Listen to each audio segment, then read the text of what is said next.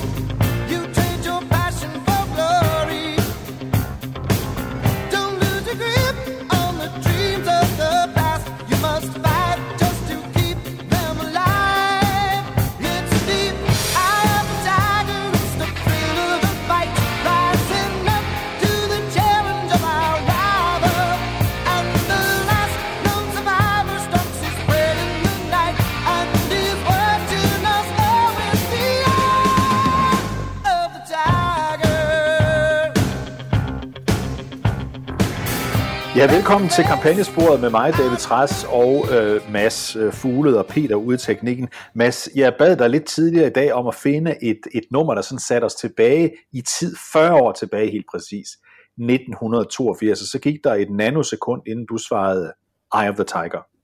Ja, det, det, du sagde også, at vi skulle snakke om Ronald Reagan. ja, det Og gjorde så jeg synes jeg, også. det var naturligt at vælge Eye of the Tiger, som øhm, jo egentlig er fra Rocky 3, som er jo en af verdenshistoriens øh, bedste film. Øh, og øh, så alt går op i en højere enhed her. Vidste du, at Sylvester Stallone egentlig havde spurgt Queen, om han må bruge Another One Bites the Dust til Rocky 3? Nej, Men det, det måtte han ikke få lov til. De, øh, det viser jo lidt om Queens begrænsninger, vil jeg nok sige. ja, det gør Øh, det. og så måtte han simpelthen øh, bede nogen om at skrive et nummer. Og hvem havde troet, at et band som Survivor, som ikke havde gjort stor væsen ud af sig før, og heller ikke havde tænkt sig at gøre det, efter de havde skrevet det her nummer, lige havde det her nummer i sig. Men det havde de altså. og som passede helt perfekt til den. Men altså, inden vi lige går videre til, til, til Reagan og 1982, så vil jeg alligevel spørge om en ting, fordi du ved, jeg har jo et blødt punkt for den siddende statsminister Mette Frederiksen. Du har det knap så meget, men det skal vi ikke diskutere. Vi skal bare konstatere, at hun forleden dag sagde, at hendes yndlingsfilm var Rambo. Øh, øh, og det var et, et, et bemærkelsesværdigt valg på mange måder, men Og hvis Rambo nu jeg 1, havde ikke? spurgt, Rambo 1, ja, Rambo 1 simpelthen. Altså, jeg synes jo, det ligger mere øh, til en socialdemokrat at have valgt, øh, at have valgt øh, øh, Rocky. Det er undergang. Det er undergang, ja, det er klart. Godt. Øh, ikke mere snak om, øh, om, om Mette Frederiksen. Nej, men jeg synes, jeg vil godt lige rose statsministeren der. Jeg synes, statsministeren ja. har en god smag i film, og Rainbow 1 er en god film. Det er Rainbow 2, 3, 4, 5, 6, 7, 8, 9, 10. Ikke, men Rainbow 1 er en rigtig, rigtig god film. Det er faktisk en fremragende film. Det er en fremragende film, for nu at sige det som det er. Det er, det er sjovt at tænke på, hvilken øh, god skuespiller Stallone faktisk var i sin første film. Not so much anymore, kan vi godt tillade os Nej, men så vendte han, da han blev gammel og ikke tog de der roller, hvor han skulle være meget øh, pumpet, øh, der begyndte han jo igen at lave øh, gode film, og på det seneste har Sylvester Stallone lavet lidt blandet, men han laver indimellem sådan en øh, film, hvor man tænker, det var et øh, modigt valg. Øh, så øh, han kan godt, han har altid haft det i sig. Men det her det er 40 år siden, 1982, og grunden til, at jeg synes, vi skulle tilbage til 1982, det var dels for at skulle tale om Ronald Reagan, det er jo altid en fornøjelse, men det var også for om et øjeblik at sætte det i et perspektiv til den virkelighed, vi er i dag, 40 år senere. Der sidder en præsident, det er Joe Biden i dag, han har siddet snart to år, der kommer et midtvejsfald. Øh, han er i den situation, han er i. Øh, Biden, det vender vi tilbage til. Men vi skruer i stedet for tiden tilbage her, Mads, først til 1982. Og, og, og, og det skal vi lige gøre med en lille soundbite her øh, øh, først, fordi vi skal huske på, som man siger i, i Amerika, history doesn't repeat itself, but it rhymes. Historien rimer nogle gange. Øh, og lad os lige prøve at høre et indslag her, som, som er en fortælling øh, om, hvad der skete i, i 1982, sådan cirka på det her tidspunkt, altså i september måned. Øh, det starter med en fortæller, der fortæller om situationen i USA, høj inflation, lave, lav opbakning til præsident Reagan på det her tidspunkt, og så er der en, en meningsudveksling mellem en journalist og så Reagan, der handler om, hvorvidt USA er i krise eller ej. Prøv at høre det klip her. That year, the economy took a downward turn. By November, blue collar workers who had voted for Ronald Reagan were losing their jobs. Inflation had prompted the Federal Reserve Board to increase interest rates. Reagan was forced to admit that the nation was headed into a recession. Mr. President, your Secretary of the Treasury, Donald Reagan, yesterday gave a rather pessimistic view of the nation's economy. I think he called it a real downer that we were facing. Do you share his uh, pessimistic view of the economy? Are we in for a real downer, in your opinion? Well, now I I don't know what his definition is of a real real downer. Uh, I think that we're going to have some uh, hard times for the next few months. I think we're going to see a pickup in the economy, and and I think that Don Regan believes this also uh, in spring or latest early summer. Ja, du kan høre her, Mads, at, at den evige optimist Ronald Reagan, han er der i september måned 1982 tvunget til, fordi hans egen finansminister Don Reagan, ikke Reagan, men Don Reagan, han har sagt, at vi, er- vi, vi er i en, en, en real downer, altså vi, vi, det går ikke godt lige nu. Det var fordi inflationen var høj, og fordi renterne øh, var høje på det her tidspunkt. Så Reagan, det glemmer man tit, Øh, øh, stod øh, faktisk øh, svagt derefter halvandet to år som præsident. Man kan sige, at Reagan arver jo en, øh, en dårlig økonomi. Man øh, går i recession øh, i januar 1980, og der går seks måneder, før man får en fremgang i økonomien. Og den viser sig, at den er, den er forholdsvis kortvarig, den fremgang, man får i økonomien.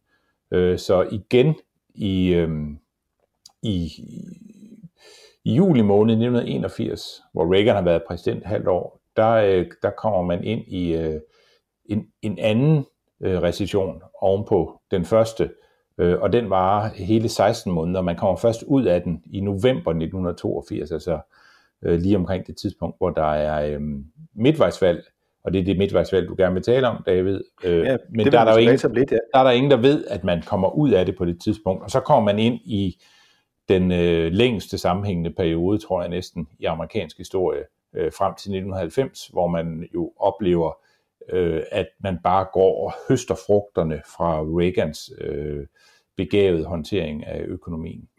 Men, men, alt det der vidste man ikke der i sommeren, efteråret øh, 1982, og vi ved også, fordi lang tid efter jo selvfølgelig, lang tid efter det skete i virkeligheden, der har vi både øh, Nancy Reagans dagbøger, og vi har Ronald Reagans dagbøger. Derfor så ved vi, Reagan han skriver i sin, sin, sin egen dagbøger her i efteråret øh, 82, at vi, vi har virkelig problemer.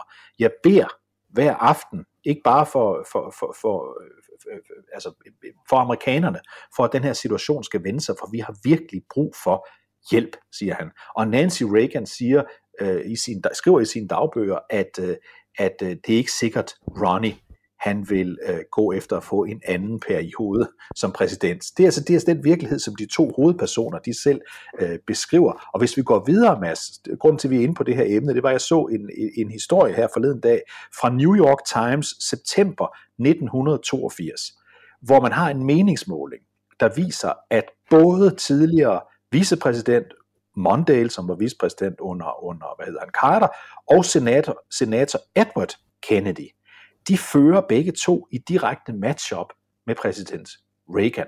Og der er 58 procent af de amerikanske vælgere, det er samtidig det er Washington Post, der synes, at Reagan han kun skal have en periode, fordi det ikke går godt med økonomien, årsag nummer et, og punkt to, fordi han er for gammel. Det er jo interessant, når man ser på det i dag. Ikke?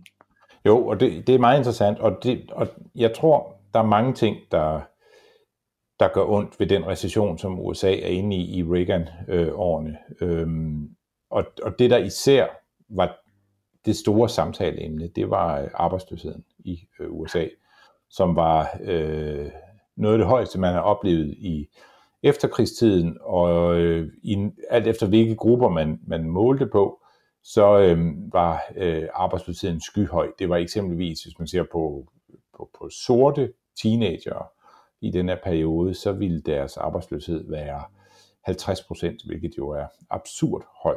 Øh, den generelle øh, teenage-arbejdsløshed i USA, det, det, var, det, var, den var noget lavere, men det er bare for at sige, at det, at det var en meget, meget, øh, det var en meget presset Ronald Reagan, der skrev i sine øh, dagbøger øh, på det tidspunkt, øh, og, øh, og, og det forstår man godt, når man sådan ser på de forskellige tal. Han ved jo heller ikke på det tidspunkt, at, øh, at 83, 84, øh, de to næste år, der skal komme, de giver øh, det største øh, øh, altså løft oven på en recession nogensinde. Endnu stærkere end den. Der, der har også været en stor recession, som sådan har fyldt meget amerikansk historie i 1953, øh, men den var selv 83-84 var selv større end, øh, end, end 1983 øh, løftet. Øh, 1953 løftet. Så, så, øh, så, så det ender jo med, at Reagan politisk kan gå på vandet. Men lige på det her tidspunkt, der øh, vejer Mondale og demokraterne øh, morgenluft, øh, og, øh, og Reagan er, er med rette øh, bekymret, øh, og ville nok have håbet, da han skrev i sin dagbøger der, at han havde vidst, hvordan 1983 ville se ud. Men man glemmer nogle gange, at 1982 var et rigtig, rigtig surt år. Og det var, det var som, jeg, som jeg nævnte før også, Mads, ud over den meget høje arbejdsløshed, så havde vi også meget høje renter. Og vi er selvfølgelig kommet ud af 1970'erne, vi skal huske på, at Reagan langt hen ad vejen bliver valgt første gang til præsident, fordi øh, han lover, at den øh, elendige økonomi, som Jimmy Carter havde stået for, den ville han vende. Så det her var jo også et, et, et nøglebudskab øh, i hans valgkamp, og derfor deprimerede det ham og hans hustru, at, at, at, at det gik så øh, så ringer. Og da vi kommer til senatsvalget og, demok- og hvad hedder det, repræsentanternes husvalget der i november måned, der øh, får øh, demokraterne en stor sejr. De vinder 26 flere mandater, end de havde før, men de havde også kontrollen med huset øh, inden, men det beholder de altså. Over i senatet, der vinder demokraterne kun med øh, altså fremgang med et enkelt, øh, med et enkelt øh, senat, så det var ikke nok til at skifte flertallet i øh, senatet, som øh, republikanerne havde både før og efter øh, øh midtvejsvalget i 1982. Men det var måske, Mads, øh, det her øh, sommer, efterår øh, 82, når vi ser tilbage på det i dag, øh, Reagans øh, svageste periode. Ja, også især fordi den kom jo ovenpå, først han arver en recession, øh, og den kommer man så ud af, og så får man det her double dip, som økonomerne kaldte det dengang, at man går i recession igen, og den bliver så endnu hårdere end den første periode, man har været igennem. Og det betyder jo, at, øh, at, øh, at der er jo rådvillighed øh, langt ind i øh, vælgerkorpset, og også i republikanernes egne rækker, og demokraterne tænker selvfølgelig, at det her kan de, øh, kan de bruge. Og Reagan havde jo, havde jo gjort op med øhm, den der mere keynesianske tilgang, man havde haft til økonomien, og man var gået over til øh, Reaganomics, øh, som jo øh, i dag øh, nok står bedre, end det gjorde. Øh, altså det, det, I dag opfatter man jo den periode, der kommer fra 83-84 og helt frem til 1990, som en meget, meget øh, gylden tidsalder i USA, hvor, man, hvor, hvor amerikanerne i den grad øh, bliver meget mere velhavende. Øh, men på det her tidspunkt, der er der ingen, der kan der, der rigtig kan se, at øh, Reagans måde at håndtere økonomien på, og den måde, man, man forsøger at, øh, at styre tingene på, at det er den rigtige måde at, at gøre det på. Og, og hele det her med, øh, at man taler om trickle down og neoliberal økonomi osv., det, det, med, med, øh, med meget stor afsky, og jo større afsky, jo længere ud er man som regel på venstrefløjen, det, det er noget, der begynder i den her dobbelt recession, som Reagan står i.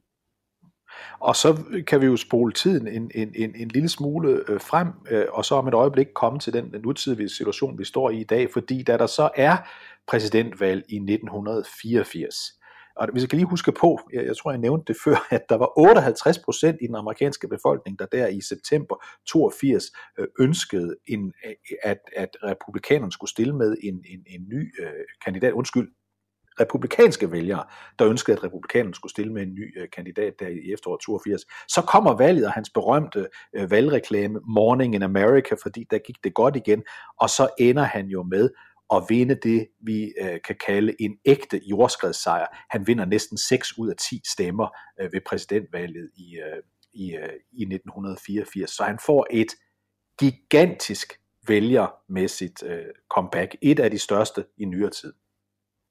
Ja, altså, og, og det var jo, udover at Reagan selvfølgelig øh, var en, amerikanerne godt kunne lide, øh, så havde man nu endelig sagt farvel til stagflation, øh, man har sagt farvel til double dip recessionerne, og, øh, og, og på baggrund af den stærke økonomi, man havde, får man en af amerikansk historiens største valgsejre. Øhm, og, og havde Reagan vidst det, da han skrev i sin dagbøger, at han ikke var sikker på, at han ville stille op, så havde han nok skrevet anderledes i sin dagbog. Det er nok Øh, for, for, det for, hele. for, god ordens skyld, Mads, for god ordens skyld, så var det Nancy, der skrev i sin dagbog, at, øh, at hun ikke var sikker på, at Ronnie ville stille op igen.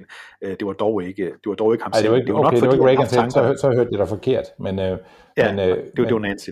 Ja, Nancy, jeg er heller ikke. Det ville også undre mig, hvis Reagan havde tvivlet, fordi han havde jo sådan øh, nærmest øh, profetiske evner til sådan at, at se ind i fremtiden og så videre. Så det, men, Da- men det, der kan da- godt være da- nogen da- omkring en, der vakler lidt. Der er, en, der er en historie fra samtidig med der i efteråret 82, hvor, hvor en af hans rådgivere kommer ind og, og, og er ham, der rent faktisk overgiver ham den her meget dårlige øh, måling i, øh, i New York Times.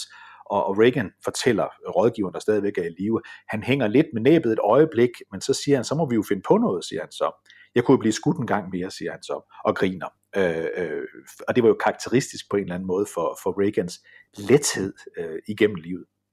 Ja, han var altid god for en, øh, en kæk bemærkning og har øh, et helt øh, arkiv, som kun er vidigheder. Øhm, og han kunne huske rigtig mange af dem. Og hver gang han hørte en ny god vidighed, så skrev han den ned i sit øh, arkiv. Øh, og, øh, og den her er nok også røget i, øh, i arkivet, vil jeg gå ud fra.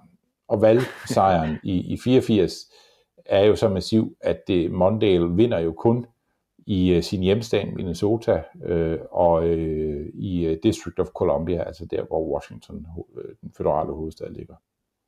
Ja, så, så, så, så Mondale kunne ikke bruge sin føring øh, i præsidentvalget to år før i en meningsmåling øh, til noget som helst, fordi han endte med at, at få et af de største nederlag, en, en amerikansk præsidentkandidat øh, har fået mod til gengæld øh, en af de største valgsejre, en amerikansk øh, præsident har fået i, øh, i, øh, i, i nyere tid. Mads, i 1982, der er der jo en senator for Delaware, der på det her tidspunkt har siddet i ni år. Han har været valgt en gang og genvalgt en gang mere, nemlig Joe Biden. Så Joe Biden fulgte jo tæt med i alt det her tilbage i 1982. Han var valgt som senator, inden- eller startede som senator, valgt i 72, startede i 1973. Øh, det er det, jeg vil frem til, Mads. Sidder han nu der, Joe Biden, og tænker, hold da kæft, nogle dårlige tal, jeg har i øjeblikket. Men de er ikke meget ringere end dem, som Reagan havde, øh, havde for, øh, for, øh, for, for 40 år siden. Der var en ny måling netop i, i, i ABC News og Washington Post her i, øh, her i weekenden, øh, der viste, at, øh, at Bidens, øh, Bidens øh, popularitet, approval rating, i den måling er helt nede på 35 procent blandt demokrater og uafhængige vælgere.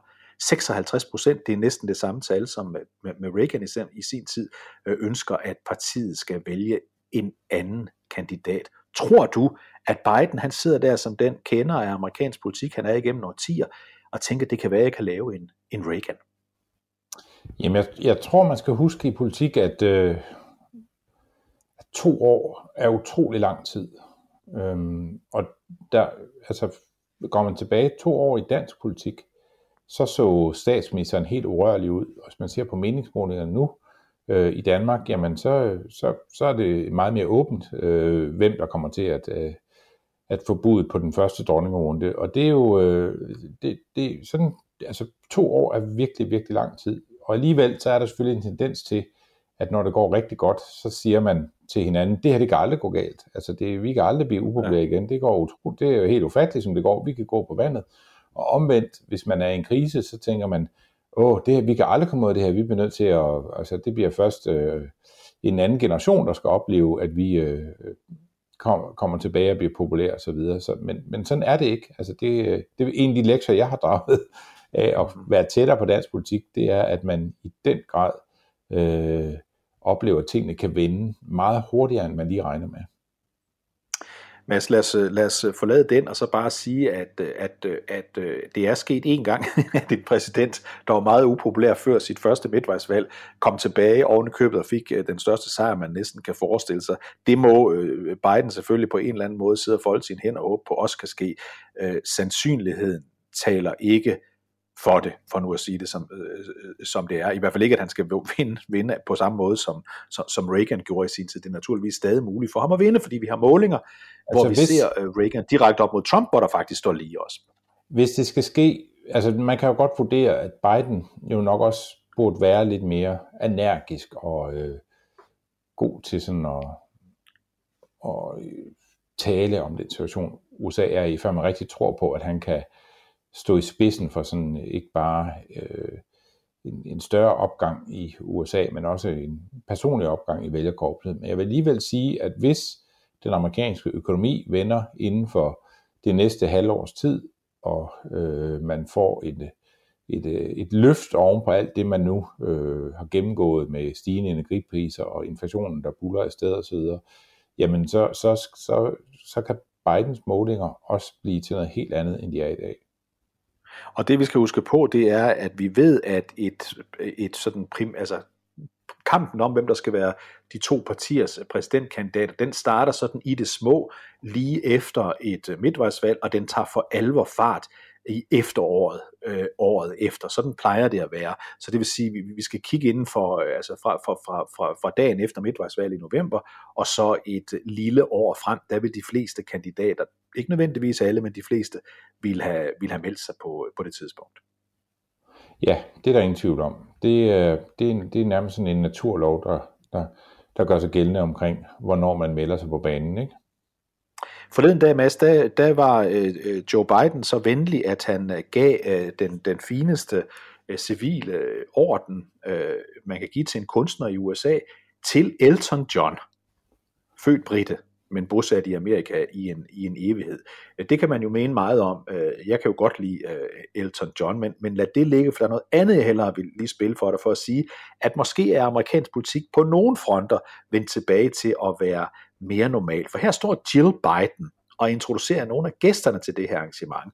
Og en af dem, hun glæder sig over, er der, det er en, øh, som ikke har været i det hvide hus i lang tid. Prøv at høre øh, det her øh, øh lille klip. First Lady Laura Bush is with us tonight.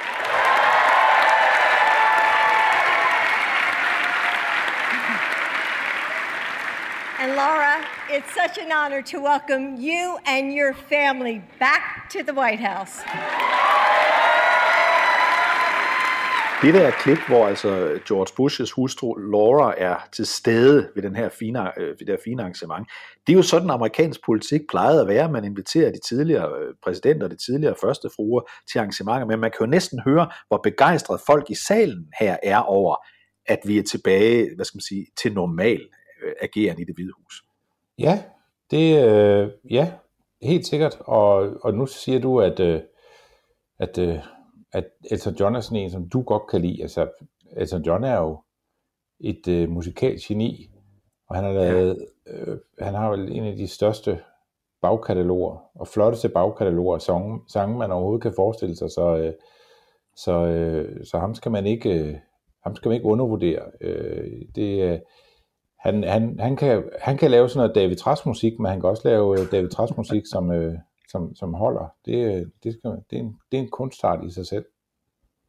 Og så var Laura Bush, der hende skal vi også huske på, at selv i de perioder, hvor George W. Bush øh, havde problemer med den amerikanske befolkning, og ikke var, var, var, var højt agtet af alle, man skal også huske på, at han vandt også to præsidentvalg, og dermed var han jo en succes som præsident, hvis man måler det på den slags i hvert fald. Øh, I alle de perioder, der holdt øh, Laura Bush faktisk en, en høj popularitet. Hun var en populær førstefru. Ja, ja, og det, det er jo som om, at efter Trump er kommet, så er, er de jo republikanere, som man på venstrefløjen var vant til at, at, at skælde ud på, de er rykket over på den gode side, og dem, dem kan man nu godt lide at, at omfavne. Hørte du, Mads, øh, øh, præsident, ekspræsident, skal vi huske at kalde ham, øh, Donald Trump øh, forleden dag øh, i et interview med Sean Hannity øh, på, på Fox News øh, berette om, hvordan han dels alene som præsident bare kan deklassificere hemmelige dokumenter, men der kom den tilføjelse, at han ikke bare kan gøre Han det, gør det ved at tænke på det. udenom papir. Han gør det ved at tænke Ja. på det. Det så du godt, ikke? Jo, det så jeg godt.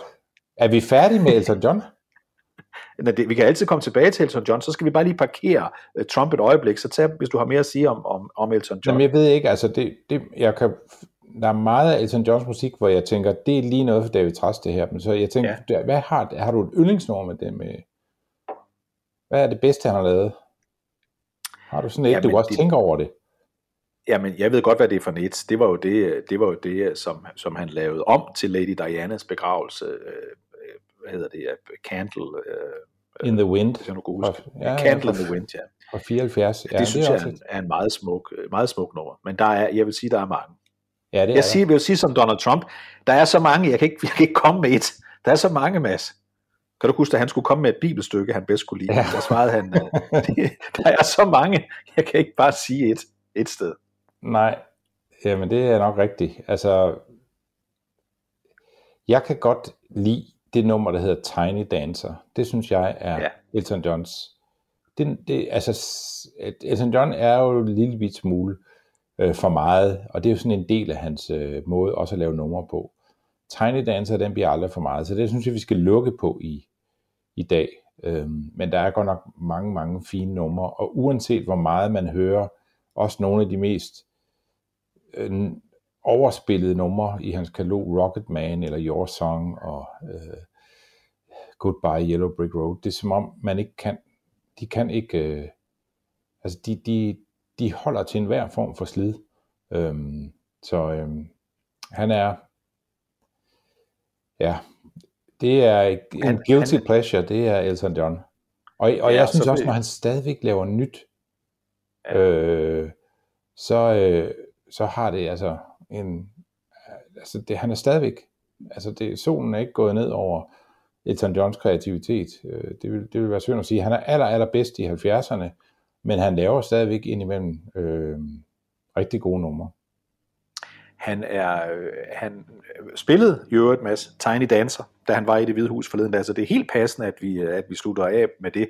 Der, vi slutter ikke af endnu, men når vi slutter af, så slutter vi af med, med Tiny Dancer med ham. Ikke i den version, han spillede øh, i det hvide hus, men, øh, men en, af de, øh, en af de andre. Ikke? Måske har vi spillet Tiny Dancer før, men altså det, det, vi har jo spillet, sikkert, det er svært at huske, at vi har spillet efterhånden.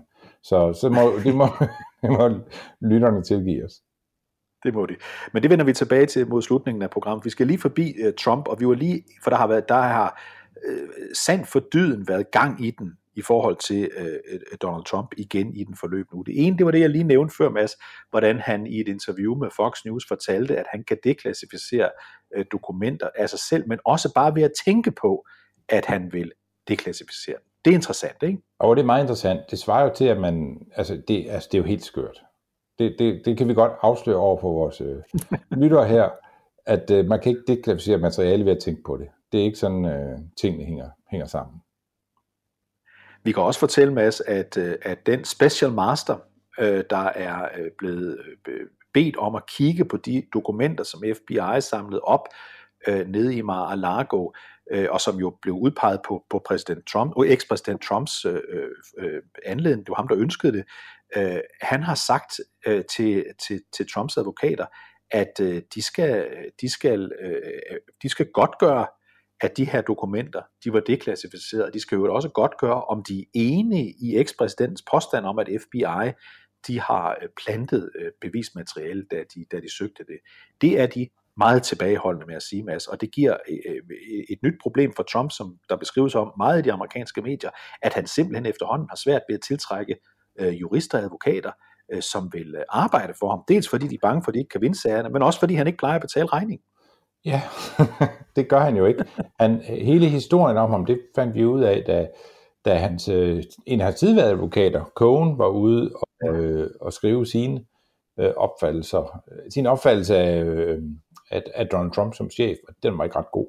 Øh, der, der sagde han jo, at Trumps liv handler om altid at gå fra regningen øh, i alle mulige forskellige øh, hensener, eller øh, betale en tiendel af det, man har aftalt. Og der er en strøm af øh, håndværkere og entreprenører og folk, der har arbejdet for Trump på en eller anden façon øh, på nogle af hans projekter, som er gået øh, fuldstændig ned, øh, enten på grund af de øh, forsøg, de har gjort sig øh, på at få pengene, eller bare fordi de øh, ikke fik pengene. Det kan jo det kan være meget dyrt at føre retssag i USA.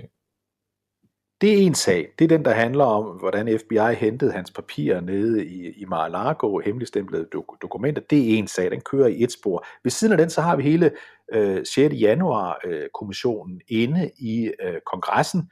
Den skal holde møde igen på, øh, på, på, på onsdag, afhøring igen på onsdag, og Mads, en af dem, der måske bliver et stort og vigtigt vidne i den, det er en dansker, det er Christoffer Guldbrandsen, fordi han er i gang med, har været i gang med, jeg tror det er tre år, at følge Roger Stone. Og grunden til, at Christoffer, Christoffer, øh, øh, øh Christoffer Guldbrandsen kunne komme tæt på Roger Stone, det var fordi for tre år siden øh, var han glædet lidt ud af, af, af Trumps øh, nærmeste sfære, men i løbet af de tre år, der kommer han tæt på igen, og han indtager måske, måske ikke, men måske en hovedrolle i forbindelse med alt det, der skete i timerne øh, omkring øh, stormløbet på kongressen den, den 6. januar. Derfor skal Guldbrandsen simpelthen ind og afhøres af øh, 6. Øh, januar komiteen på onsdag, fordi han har 150 timers optagelse med Roger Stone. Det kan godt blive spændende. Det kan blive rigtig spændende, det er ret interessant, at øh, der er en dansker øh, placeret i, i, i den rolle, øh, og, og hvis, man, øh, hvis man ikke har, har set øh, Guldbrandsens øh, Stone-epos, øh, så skal man jo øh, sørge for at få det set. Det er, er meget, meget seværdigt. Det er meget seværdigt, og han bliver, bliver, bliver, bliver endnu mere kendt i Amerika, fordi den her høring på onsdag, den vil garanti blive fuld af rigtig mange. Så er der en tredje sag, Mads, om, øh, øh, øh, om øh, jeg skulle lige til at sige Ronald Reagan, jeg skulle selvfølgelig sige øh, Donald Trump, som er øh, på et andet spor. Og det var den sag, vi også lang tid har fulgt og set, hvad man der skete, nemlig hvad vil den offentlige øh, anklager Letitia James gøre i New York delstaten i forhold til Trump. Og det meddelte hun med fynd og klem forleden dag. Lad os høre, hvad hun sagde. Following a comprehensive three year investigation by my office, including witnesses, interviews with more than 65 witnesses, and review of millions of documents that were submitted by Mr. Trump and others, I am announcing that today we are filing a lawsuit against Donald Trump for violating the law as part of his efforts to generate profits for himself, his family, and his company. The complaint demonstrates that Donald Trump falsely inflated his net worth by billions of dollars to unjustly enrich himself and to cheat the system, thereby cheating all of us. He did this with the help of the other defendants, his children. Ja, Mads, der gik Letitia til den. Hun øh, sagsøger ham for 250 millioner, undskyld, milliarder dollars. Øh, hun siger, at han har fåbet og svindlet med øh, angivelserne af værdier i sit forretningsimperium. Hun ønsker, at han skal retsforfølges. Hun ønsker, at han øjeblikkeligt skal fratages retten til at drive virksomhed, Øh, sidde i bestyrelser og den slags, være direktør i virksomheder i New York øh, øh, delstaten. Så det her, det var også et ordentligt køleslag ind imod, øh, ind imod Donald Trump. Vi skal selvfølgelig huske, at det her det er indtil videre øh, jo ikke noget, der er kommet til retten endnu, men det er anklager fra, og det skal vi også huske, en demokratisk øh, valgt, øh, altså demokratisk for demokraterne valgt øh, justitsminister i øh, offentlige anklager i, i New York delstat, men et ordentligt hug også det her. Ja, det er det, og det her, altså man taler om, at det er jo sådan en, øh, et, øh, nærmest sådan et, øh, et sådan et Ponzi-scheme, ikke? Altså, at man har... Øh, Pyramidespil, ja. Hvor, hvor man har... Øh, hvor det lykkes at, at, at få øh, et overskud ud af det, der har, der har beriget øh, Trump med, med mere end 250 millioner øh, dollars, altså mere end en milliard kroner øh, i, i, i ill-gotten gains, som, øh, som øh, øh, den offentlige anklager kunne, øh, kunne beskrive her, og det er jo et, et, et meget, meget, øh, meget, meget højt beløb. Ja, undskyld, jeg sagde milliarder før. Det var selvfølgelig øh, millioner øh, dollars over en milliard kroner. Det er dog stadigvæk mange penge. Og det, det handler om, det som hun siger, Øh, det er jo ikke bare, at hun anklager øh, Donald Trump, det er også børnene. Det er også hendes, øh, hendes, hendes, hans børn, som er, som er medanklaget Øh, i, i, i den her sag.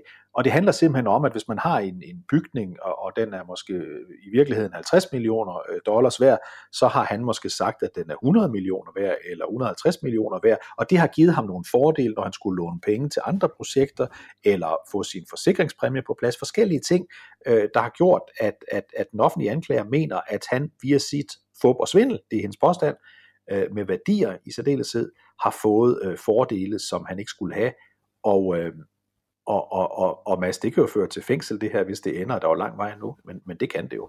Ja, øh, jeg ved ikke, hvor lang tid sådan en sag som denne her, den øh, vil have øh, om at, at komme hen til noget øh, resultat af nogen som helst slags. Det, øh, det virker som en meget, meget stor sag. Det har jo været sådan tidligere, at øh, mange af de her forsøg på at få Trump til at, at ryge på kronen på et eller andet, øh, har været... Øh, udfordret af, at øh, Trump er øh, utrolig god til at øh, undgå enhver form for papirspor. Altså han, øh, han bruger ikke e-mails, han sender ikke øh, sms'er, og øh, han, han laver ingen papirer på de her ting. Øh, og derfor kan det være svært at få noget, man sådan håndterbart kan bruge. Men, øh, men i den her sag, der er noget af det, som mange øh, har bemærket sig, det er, at der er masser af, af papirspor i, i den her sag, og derfor kan den godt blive øh, ret alvorlig. Og oven i det, så øh, er der mere end 65 øh, nøglevidner, øh, der skal øh, der udtaler sig oven på de her millioner dokumenter, som, øh, som ligger bag de her upræcise øh, øh, økonomiske estimater af, af, af, af Trumps øh, formue og, og, og, øh, og, og værdien af de øh, ting, man har ejet i, i, i Trump-imperiet. Øh, øh, og, og en af dem, når du siger 65 øh, nøglevidner, en af dem er simpelthen hans, øh, hans øh, økonomidirektør, øh, altså Trump-organisations økonomidirektør gennem en årrække. Han er en af dem, der har været inde. Øh, Ekspræsident Trump blev også selv øh, afhørt i sommer af, af Letitia øh, James' øh, stab, øh, der afviste han at svare på alle spørgsmål. Det er jo det, man kan gøre øh, i USA, det der hedder I take the fifth, altså det, det, det, det femte tillæg til forfatningen, øh, hvor man ikke øh, er, er tvunget til øh, at, at sige ting, der måske kan bruges imod en selv. Så, så, så, så Trump valgte øh, at afvise at svare på timelange øh, øh forhør, han var igennem. Han svarede ikke på, på, på, på noget af det. Øh, så det her, det her bliver, bliver, bliver bare en masse. Nu har vi tre sager, vi bare lige remset op her. Vi har Jan, øh, hvad hedder det, 6. januar-kommissionen, vi har øh, diskussionen omkring hans øh, hemmelige dokumenter nede i Mar-a-Lago, og nu har vi også denne civilsag. Alt det betyder, øh, at man jo også i USA diskuterer, jamen hvad nu hvis han bliver spærret inde?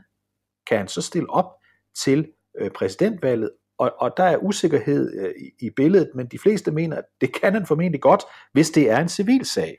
Altså hvis han, hvis han, man forestiller sig, at han bliver varetægtsfængslet i forbindelse med civilsag, man da forestiller sig, at han skulle blive dømt ved den her sag, man skulle kunne nå det inden valget i 2024, øh, så er, kan det godt være, at han godt kan stille op. Man kan jo så selvfølgelig vurdere, om republikanerne synes, det er en god idé, at de ja, har en, en advokat, der er stillet op, men fører, fører kampagne for en fængselscelle. Det tror jeg nok, man kan sige. Mads, lad os lige her til sidst mod slutningen af udsendelsen øh, tage noget øh, udenrigspolitisk, fordi øh, øh den nuværende præsident øh, Biden øh, holdt USA's øh, tale ved FN's generalforsamling her i den øh, forløbende uge, og her vil jeg bare lige spille et, et lille klip, der handler om den øh, risiko for en atomkrig, øh, som desværre jo på en eller anden måde er aktuelt efter øh, den russiske øh, diktator øh, Putins øh, antydninger af, at han kunne finde på at bruge atomvåben. Vi hører lige et lille klip her med, med, med Biden øh, i FN-bygningen i New York. A nuclear war cannot be won and must never be fought. Ja, Mads, det er jo en meget klar besked. Vi kan ikke føre en, en atomkrig, fordi man kan ikke vinde en atomkrig, siger Biden her. Der er jo det, der er det specielt ved...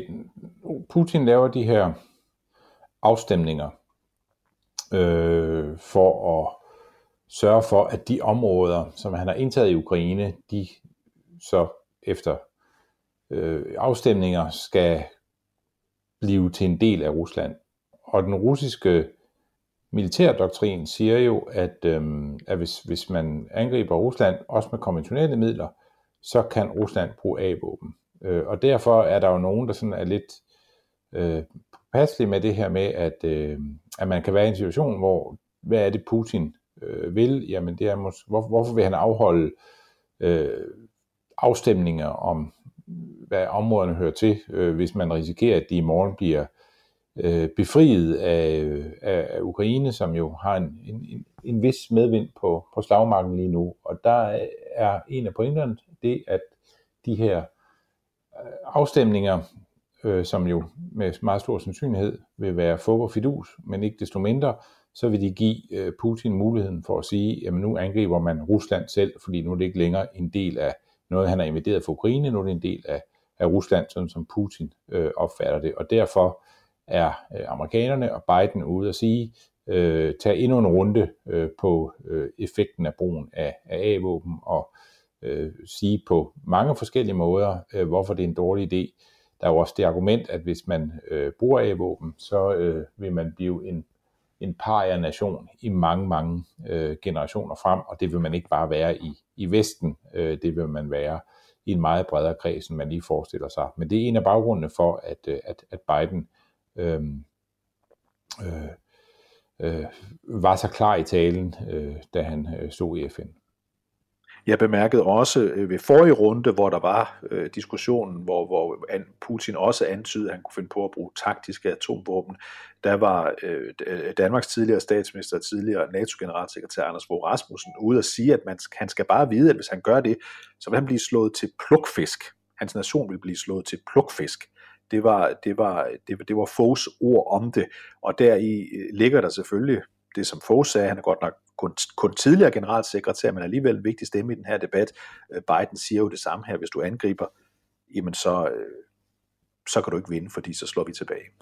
Noget, der var lidt interessant, var jo nogle af dem, der ikke var til stede øh, for at høre Bidens tale. Øh, hverken øh, øh Putin eller øh, Kinas øh, Xi Jinping og Indias, Indiens øh, øh, Modi øh, havde fået tid til at komme til, øh, til New York, øh, og det betød jo, at, øh, at selvom de selvfølgelig har set talen, og talen i høj grad er henvendt til dem, øh, så, øh, så var de altså ikke i, i salen, så man kunne, øh, kunne rette kritikken mere direkte mod dem, man gerne vil have, skal høre Bidens øh, advarende ord.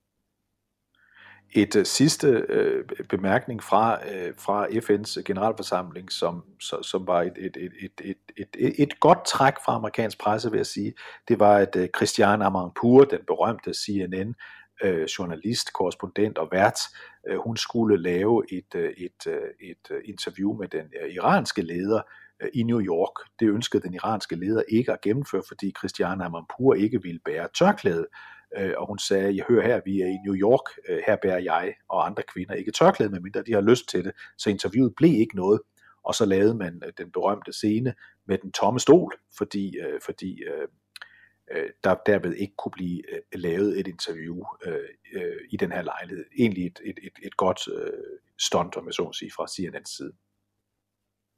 Det må man sige, og øh, han er endnu en mand, med, øh, der, øh, der fornemmer, at jorden brænder lidt under ham. Men øh, det skyldes de seje iranske kvinder, og det er en helt anden historie. Det er en anden historie. Lad os hellere slutte af med øh, det, som vi lovede lidt tidligere i udsendelsen, nemlig at spille et af Elton Johns allerstørste hit, et hit han også spillede da han fik Jeg tror ikke, det var så stort et hit, Tiny Dancer, men det, Åh, jeg, jeg tror ikke, ja. men det er det, Det kommer selvfølgelig an på, hvor mange andre store hit man har.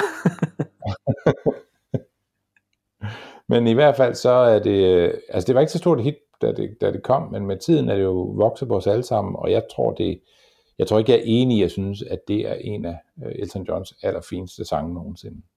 Og inden vi spiller Tiny Dancer med Elton John, så siger jeg, David Træs som er Fugled og Peter ud teknikken tak for denne gang, og vi er tilbage igen om en uge.